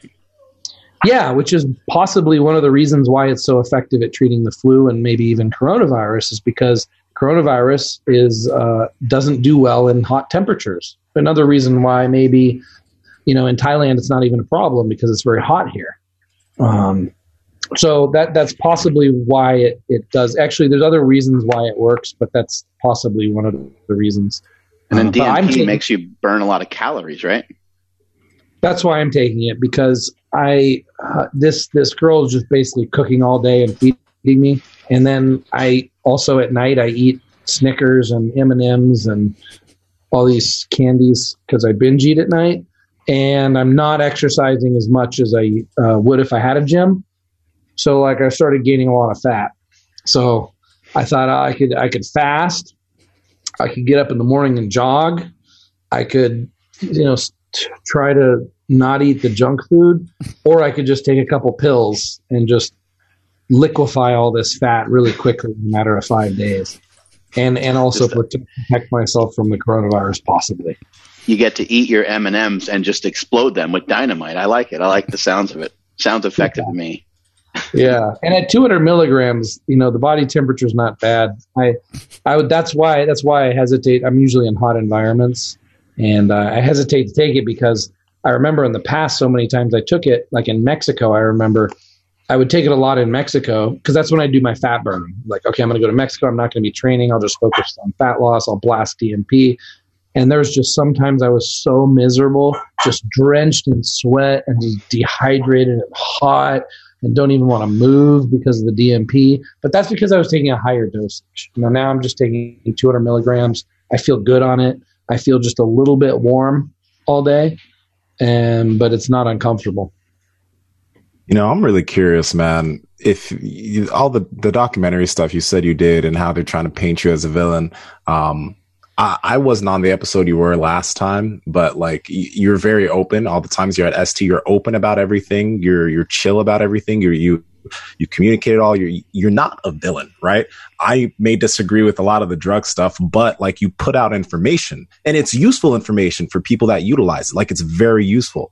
So I'm like, why are they? Have you ever inquired on why they're trying to paint you this way? Because we were actually talking about this with documentaries yesterday. How like the documentarian can make any individual look the way he or she wants them to look. So why do they want you to look like that? I asked Generation Iron that, and they said, well, it sells more movies like this. Okay. You know, yeah, yeah, bottom line. And I'm like, well, yeah, but, it, but like we're missing a huge element here, which is that I'm actually one of the more credible people in this industry. You're not like really sh- giving me the credibility. We're just sort of kind of turning it into a circus and, and, and drama. Um, they said, they said, okay, okay, we understand that. We're going to do a, a, a series, a YouTube series with you. Um, and we'll give you more editorial commands. We'll let you choose more of, of, of what goes in the series. And so, okay, great. So that's, that was a, um, we actually have the first couple episodes shot at Muscle Factory Gym, and they're awesome. Uh, but then since the gym's closed, that's all on hold. So I think you're going to see more of the positive side of it, more of the credibility, more of the transformations, more of the positive impact I've had on people's lives uh, in the YouTube series that'll come out in the future. What are you a doctor in exactly? Jurisprudence, which is law.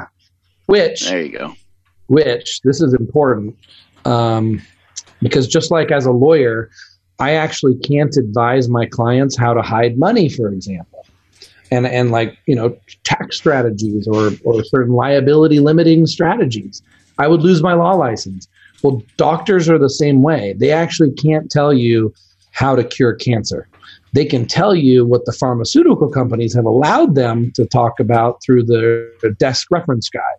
And if they deviate from that, then they lose their law license. And if anybody sues them for malpractice for anything, the fact that they deviated from the desk reference guide that was written by the pharmaceutical companies, they lose the lawsuit, they lose their insurance, game over, out of business, uh, bankrupt.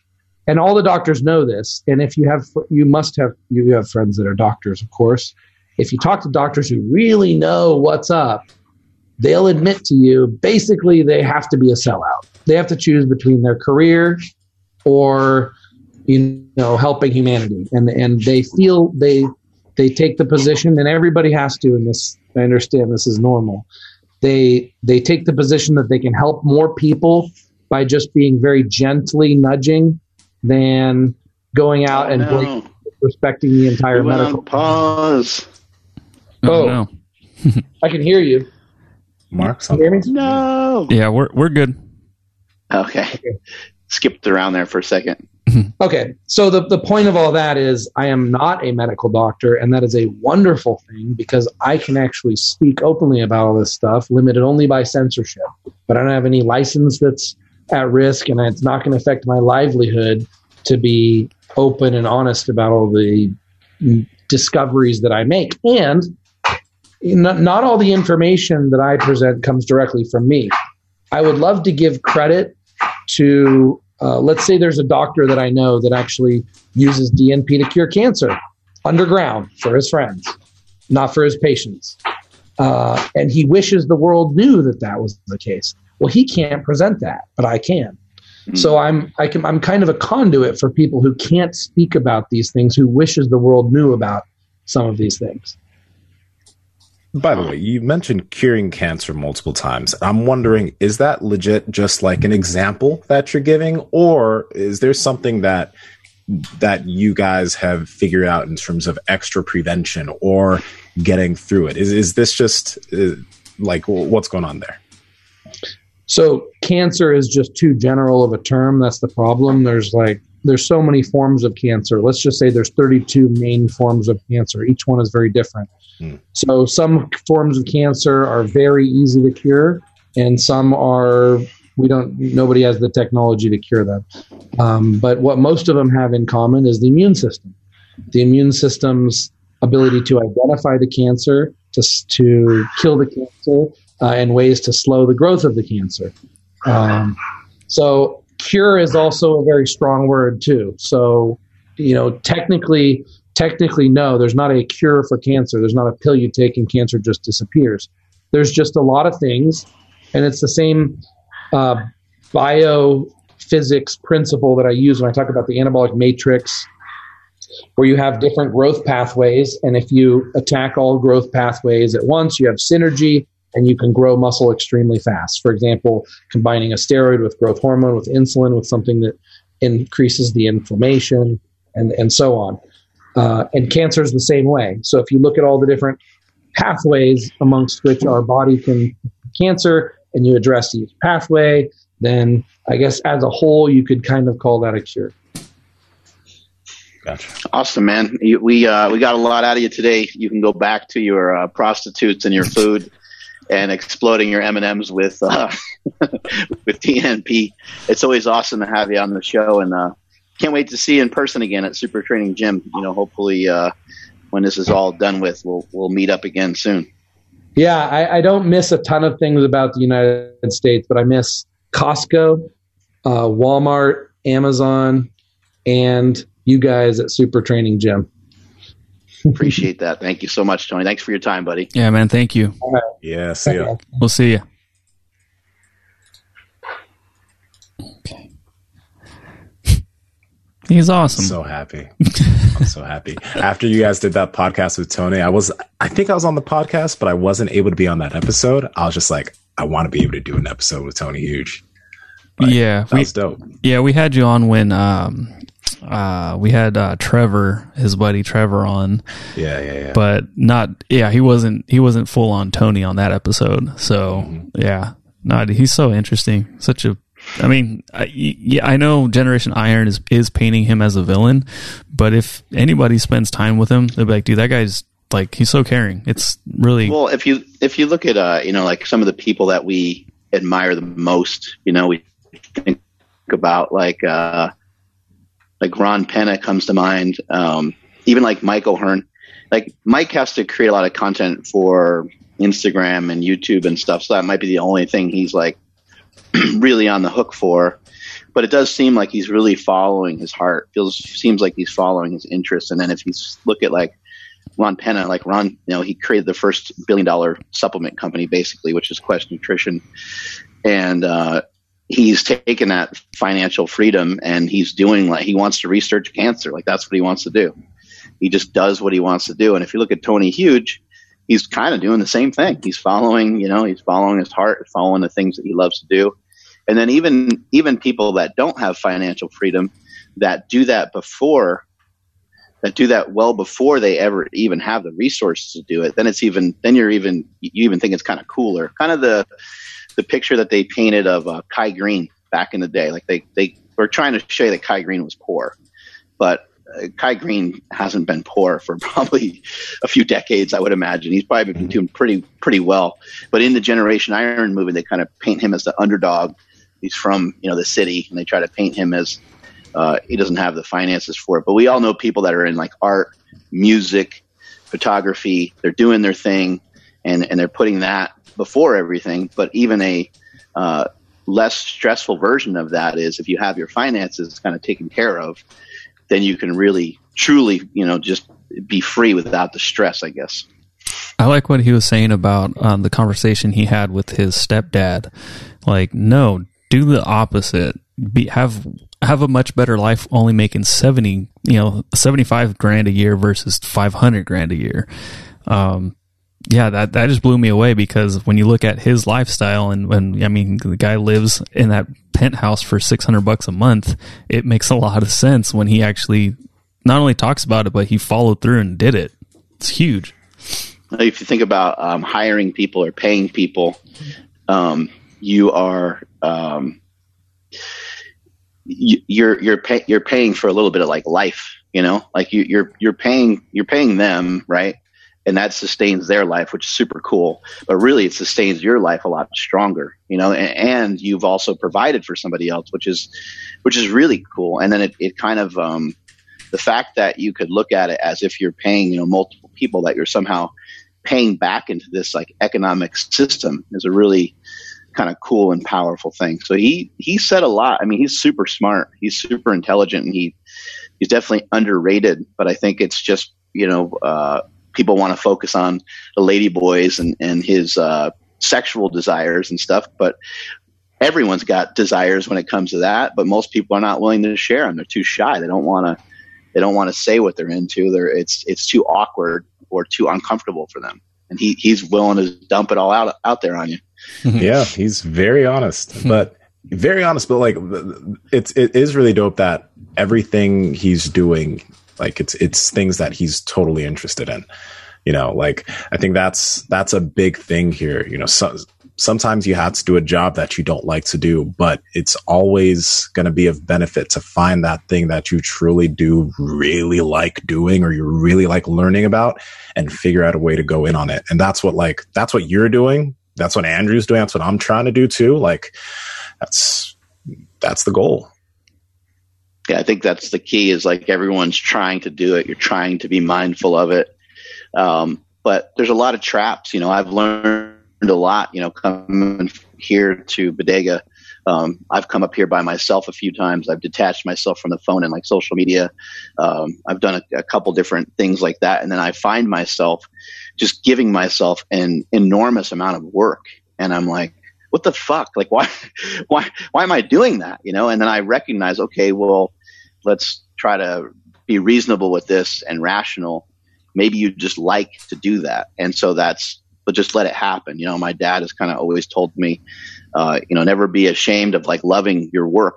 You know, uh, basically, you know, if you have to come home late from work, you know, because you just love doing what you're doing, he's like, you know, be okay with it, but also be rational and reasonable about it. And then say, like, do I have to come home at seven? Can I come home at five? Of course you can. You can make arrangements to. Andrew, you and I had some great conversations about that. Hey, let's figure out a way for you to wrap up your work at four so you can have more family time, stuff like that. Mm-hmm. Yeah. And I mean, it's already made a huge impact. And I know like the, uh, the quarantine-ness has, you know, impacted or been a, another reason for, you know, spending more time at home and stuff. But yeah, I mean, I, I already feel like super like rejuvenized and, you know, energized, and it just, yeah, it definitely made things better. Um, there are still times where um, I will feel guilty, but then there's also other times where I'm like, I should be doing something right now. Like, we're not growing this very second. And I'm still fighting those demons like daily, but it's getting better, you know? There's some positive demons, though. I'll say that. Yeah, definitely. You know, but it, it still, it brings stress that's not necessary, you know, but um, I'll, I'll get there.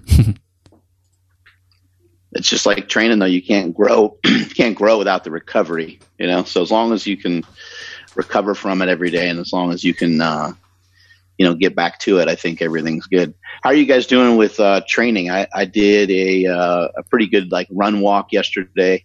Um, and I, I had a heart rate monitor on just to kind of track, and was able to keep my heart rate above like one forty-five for this thirty minute run walk thing that I did. And it was, it was, uh, it was, it was pretty tough. I've been keeping up on the ten minute squats, and I'm, I'm learning a lot about myself in that process, and learning about, you know, what's super tight on me and what feels good. And sometimes like if I, for me, because I'm not super mobile, if I hold onto something, I found it to be a little more effective. Um, or if I have something under my heels, it feels a little bit uh, more comfortable. And so I'm just trying to learn some of that. But how has your, the exercise been for you guys?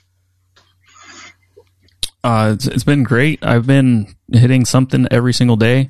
Um, I did uh, kind of implement like a cardio day where I just hit the treadmill. It's essentially like a day off.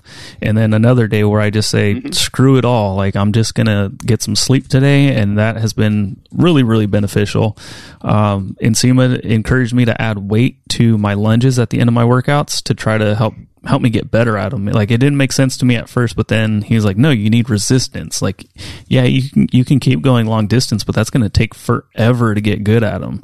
And I'm like, okay, okay. All right. That makes a lot of sense. So, uh, like the past two, two sessions I, I implemented, um, just holding fifteen pound dumbbells as I lunge, and I did some box squats. And in between, so it was like a superset. I would just go squat, uh, hit three box squats, and then I would lunge down the turf. And dude, I I am still sore. This was, I think, Monday or Tuesday, and man, it it crushed me. Like, I, I felt it this morning when I was doing my lunges because I was still extremely sore from it. Um, so it's been going really well. Uh, you know, just kind of keeping uh, what I do now is I keep my my phone pretty far away from the bed. And so when the alarm goes off, I have no choice but to get up. So it, it's like, uh, it, it's been very, very helpful to do that, to get my ass up. Yeah. Yeah. And then, um, what I've been doing is like the same, the same goal that I mentioned at the beginning of this year is just like to move better. So I've been getting more familiar with working with kettlebells, the get, Turkish get-ups, windmills, interesting different things with kettlebells. And quickly, actually really quickly, yeah, there hasn't been as much jujitsu, so my shoulder's been given a rest, but also the stability from the kettlebells has been insanely, it's been helping out my shoulder so much. Um, and then my shoulder mobility. But then also, I was working on some handstand progressions today uh, because I'm trying to, in the next, I don't know, two months, I want to be able to do handstand walks. And the goal is, I, like, I've showed you Ido Portal. I've showed you his Instagram before. Oh, yeah. That crazy dude. Yeah. So, you know, a lot of the basis of what he does is having like calisthenic strength, being able to like, you know, move, hold his balance with his hands, having like uh, control of his legs and all of that. And I want to be able to do things like that, because that's not only going to help me out a lot with jujitsu, but I feel like I can maintain my size, get good mobility, and get good body control. Uh, I could be, my body will just be very healthy, joints, ligaments, all of that. So it's going well. Cool. Have you ever watched, uh, like, what is it? Primal Swolger? I think that's his name. Yeah. I've been watching a lot of his stuff. I've been, I've been seeing how he handles, cause he's, he's, he's great at using kettlebells. So I've been looking at a lot of his form on a lot of the stuff that he does. And it's, uh, it, it's really, really cool. But kettlebells aren't, I don't think they're as hard as you'd think they were. Because as when I was watching a lot of kettlebell stuff initially, I'm like, wow, that's that looks like it's going to be rough on the shoulder. But you know, after a little bit, it, it you can get used to it pretty quickly. It gives you what, like a kind of like a counterbalance, right? Like a goblet squat looks like it maybe it might be challenging, but actually holding the kettlebell like that kind of sinks your hips down a little, like we were talking about the other day. Just mm-hmm. having a little bit of weight can act as a great counterbalance, and then doing those overhead movements that you're doing, and uh, the, the Turkish get-ups and stuff like that. It's just amazing what a huge challenge that is, and something I would advise for anyone that's doing some home workouts and having some home exercise. As you mentioned, adding resistance to the lunges is, is a great idea. So anything that you have that you can add resistance to is great. But also, let's not forget that a great way to add resistance to workouts is to change the speed at which you do stuff. So doing stuff super, super fast, things that lend itself to being done super fast, um, such as like a burpee, or such as like a mountain climber, or such as like push-ups, or um, battle ropes, um, any of that kind of stuff. You can get your heart rate to go right through the roof. And then if you're trying to do upper body, you know, more upper body stuff, I would advise you to still do lower body stuff in between, because again, you can keep that heart rate elevated. And you also don't have to worry quite as much about your muscles being super sore.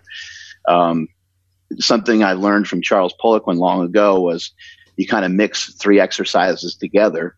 Let's say you were to do a bicep curl. Well, that's a bicep curl has like zero metabolic cost. It doesn't cost you much to do it. In between the bicep curl, you might hit up like three burpees. And then once that's done, you might do like a tricep extension. But what a great way to keep your heart rate elevated, to have a really good workout. And it shouldn't really, there's, it should not negatively impact uh, the amount of weight you can use on your curls and the amount of weight you can use on your tricep push downs or your uh, extensions or whatever it is you're doing. So anyone doing stuff at home, if you can throw in a step up, a box squat, a body weight squat, um, some sort of just even lunges, uh, in between doing uh, some lateral raises and some tricep work or some rows, or just whatever you can implement and put in the middle. Um, you could even just could even just walk with a medicine ball, you know, just walk two hundred feet with a medicine ball back and forth, and and then go about your kind of like bot, normal bodybuilding exercise. A great way to keep the heart rate up. After twenty, thirty minutes, you'll be like, holy shit, that was difficult. I think that's definitely something that people, when, when the gyms open back up and things get back to normal, I think that's definitely something that a lot of individuals, even if you do do bodybuilding or you're just trying to get a little bit bigger, should you should keep that included, like just the aspect of keeping moving, um, because some like a lot of workouts just end up being very, very slow, very tedious. Just do a bicep curl, rest. Do another set of bicep curls, rest. You know, um, but I feel like you can get those same results, but also improve like your body composition, lose a little bit of body fat. If you keep moving, like you, you do a lot of that right now, even when you're in the gym, you're, you're moving between all, all of your sets. So I think that's a I've really been good thing to maintain. Absolutely annihilating myself lately because I moved back into doing some more bodybuilding stuff, and I haven't been this sore in, I haven't been this sore in, since I did the bodybuilding show. I mean, since I lifted with Hani, I, I've, I was like, whoops, jumped right back into that a little too fast. But uh, now I'm just out here in Bodega kind of licking my wounds. Lats are sore, chest is sore. I'm dying over here. Yeah. I feel good, though. I feel good. All right, peeps. Cool. Sorry about that. Andrew Andrew fell asleep. Wait, let me ask you this real quick, because it seems like you go to Bodega, you come back. You, is Bodega like your meditation spot, your thinking place? Like you just go there, think, and you come out? I just, uh, you know, the whole time I'm here, I'm just uh, high on mushrooms and kratom. You know, I just, oh, okay. I'm just kidding. I'm just kidding. um, yeah, no, it's it's um. It's just it's just different here, you know. So um, there, the, I I have a habit of like always wanting to go somewhere. I have a habit of like uh, I don't normally work in the house. I drive to a coffee shop. I walk around. I like kind of like waste a lot of time. Um, some of that I think has to do with uh, people that are creative. A lot of times they are procrastinators. I think I sent you guys a video about it. Yeah. Um, and procrastination is just not a, it's not a great thing, but it's something that I'm a master of. And uh, I, I find that it's easier for me to be creative if I kind of like quote unquote like waste waste a little bit of time or have other things to make noise or occupy my time. And so for me, you know, going to Phil's Coffee or going to Temple Coffee, grabbing a coffee, going for a walk, and then working, it kind of stimulates me and gets me sort of prepared for that. But when I'm here, there's like nowhere to go. You know, I'm I'm stuck. I'm stuck with myself, and uh, I think being and even though my family is here and stuff, I, I'm being stuck with yourself, and because uh, ultimately that's that's all you got, right? You got yourself, and you got your own thoughts, and that's what you got every day. And so, it's it's helpful to me to um, try to just sit still. I've even heard people go as far to say that all illness and all like negative things that happen to people are from a lack of being able to sit still, uh, which might be, which could, could be the virus that's going around right now, right? It could be the times that we're in right now, right? Yeah, no, that's exactly it. Think about it. If you're just sitting still at home, you ain't going to get sick. Right. And I think it's, uh, you know, I think it's a little different than maybe just like not doing anything. I think it's just kind of a, a stillness and a calmness of the mind, right? More so than it is like not doing shit, because that ain't going to be very healthy either. Um, but yeah, just it gives me gives me time to um, kind of reflect on what I got, what I want to get, uh, things that I think that I need versus things that I um, just think that I want. You know, there's a, a huge discrepancy between those. I don't need anything. You know, I I, I have a, a healthy family. You know, I have great people around me. Um, I have a lot of love in my life. Like everything feels really good. So it, it gives me a chance to kind of slow everything down, and it gives me a chance to, to, to realize like, hey, you know, you're kind of being a maniac, you know, like you just, just relax, dude. Like things are good. You know, it allows me to, to think. And then when I come back and I communicate with you guys, it allows me to, um, be able to, I think it allows me to be able to communicate with you guys better, and to be able to assist you guys, because it's just like I kind of went through almost like a, a meditative practice, you know? Yeah, makes sense. You you do you definitely come back a little bit more energized and kind of almost antsy to like like ah I didn't do anything for well not nothing but you're like yeah let's right, let, right. let's go, you know, and it's pretty it's fun, you know, it gets us all fired up too.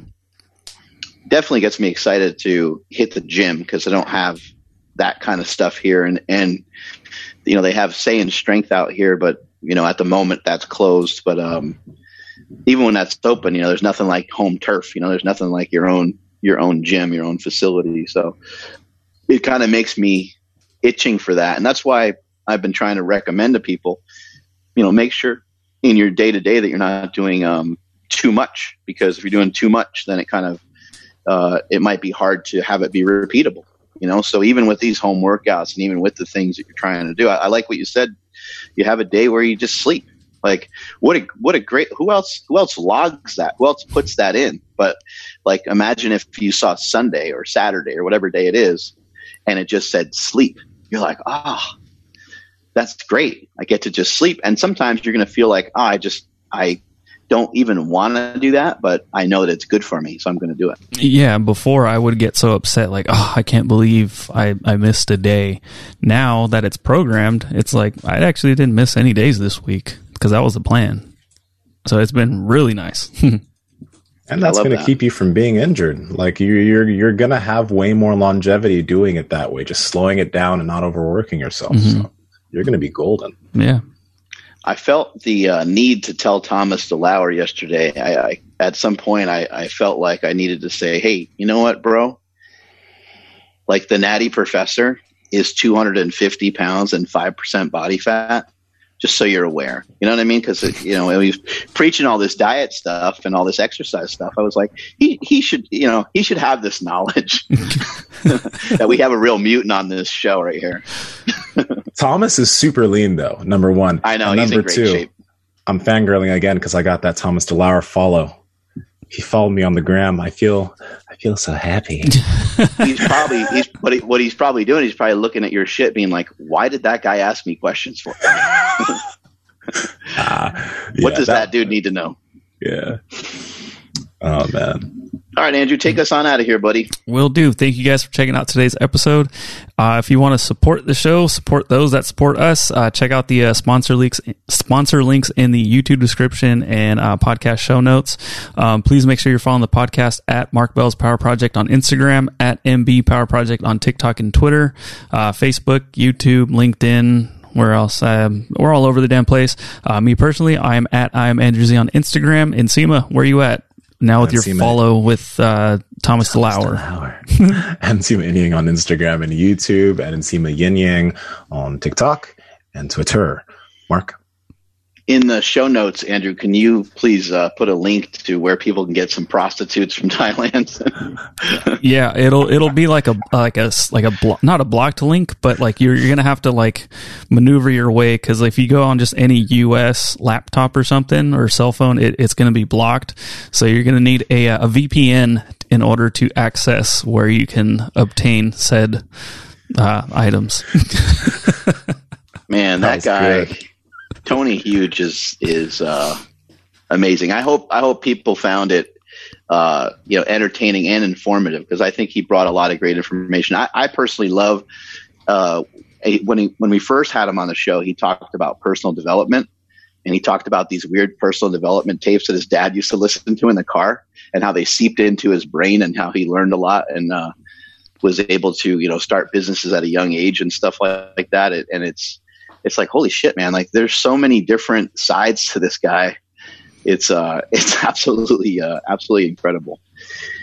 Anyway, uh, I had a dream that we had Gary V and we had Bo Jackson um, on the podcast. So hopefully that means that that's coming. Uh, I've been kind of like aggressively just attacking people. Like, I've been just sending out messages. I'm like, I know you ain't got shit to do, motherfucker. Get on our podcast. I know you ain't doing shit, Bo.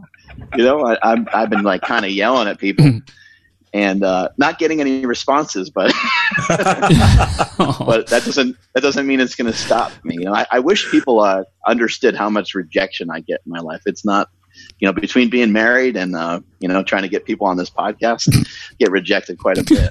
But oh, no. I'm going to keep... I'm going to keep trying, goddamn it. Sick. Yeah, please do. That would be sick to get both of them on. Maybe get them both on the same time. You never know. Oh, man. Maybe yeah. that maybe that's how you how you uh, seal the deal. You'd be like, hey, I got mm-hmm. Bo Jackson here. And then like, hey, I got Gary V. He wants to talk to you. And but he, he'll, like, what? He'll only do it on our platform, though. It's really odd. I feel like we could get Dennis Rodman. Oh, yeah. That he has a lot of would, connections to China and stuff, mm-hmm. too, doesn't he? Yeah. And that M J documentary is coming out. I'm super excited for that. But I feel like we could get Dennis somehow. Mm. We should get M J then. Well, Dennis leads to M J. Got it. Okay. Yeah. So Michael Jordan has a documentary coming out? Yeah, it's going to be on E S P N and Netflix. Dude, after this podcast, go watch the preview.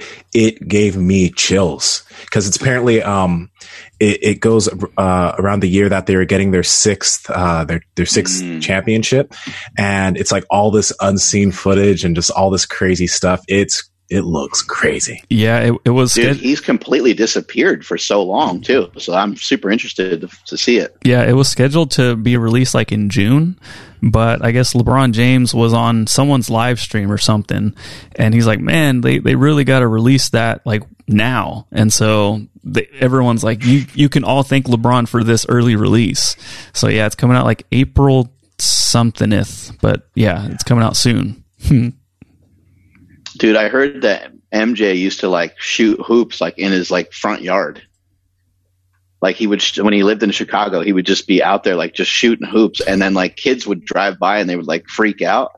And then he would have them come and like shoot baskets with him in his front yard. That's legendary. That, that Isn't that be a kid. Yeah. Could you imagine? Like who, who is that tall guy out there shooting some hoops? Like, oh man, he's, oh wow. He looks pretty, like he's pretty. And then you get closer and you're like, wait, what? Who moved next door to me? It, it's hard to just imagine Michael Jordan having a house that you could drive up to. Like, that doesn't make any sense to me. But he probably has heck places. Oh, oh, no, we lost Mark. No. Come back. All right. We're... Am I on freeze here? Uh, almost. I, we can almost hear you now. Wait for it. You're Elsa and Anna right now. You're frozen. There we go. There we go. Oh, there you go. All right, everybody. I'm at Mark Smelly Bell on all platforms. Strength is never a weakness. Weakness is never a strength. Catch you all later. Power Project Crew, thank you for checking out this episode with Tony Huge. Uh, thank you, everybody that's been rating and reviewing the podcast. Although I've said it in the past, I cannot say it enough. This helps us out so much. So thank you, everybody that's been taking the time out to do so. Right now, we want to give a huge shout out to Hank underscore the Tank. I love that name. Uh, Hank says, tremendous resource. Quote, forget everything you think you know and dive in. This is the best show out there, not just for meatheads. Highly recommend listening to the episodes with Ed Cohn, Stan Efferding, Jay Cutler, and Joel Green. Dude, Hank, thank you so much for that. And yeah, so those are actually some of our best episodes. Joel Green's probably the smartest dude we've ever talked to. Uh, well, him and Ron Penna. Man, Daniel Arrego's hella smart too. Uh, and of course, Stan Efferding, that dude is gold. Every, single, every, every time we have him on, Ed Cohn, he's the GOAT. Obviously, you can't miss out on that. And Jay Cutler's probably the best dude we've ever had on the podcast, period. Like, as far as like a uh, person inside, outside of the podcast, inside, outside of the gym, he's just a great dude. So I totally agree with everything you just said. Thank you so much for that review, man. We sincerely appreciate it. If you listening right now, if you would like to hear your name on air, please head over to iTunes right now. Drop us a rating and a review, and you could hear your name on air, just like our homie Hank the Tank. We'll catch you guys on the next one. Peace.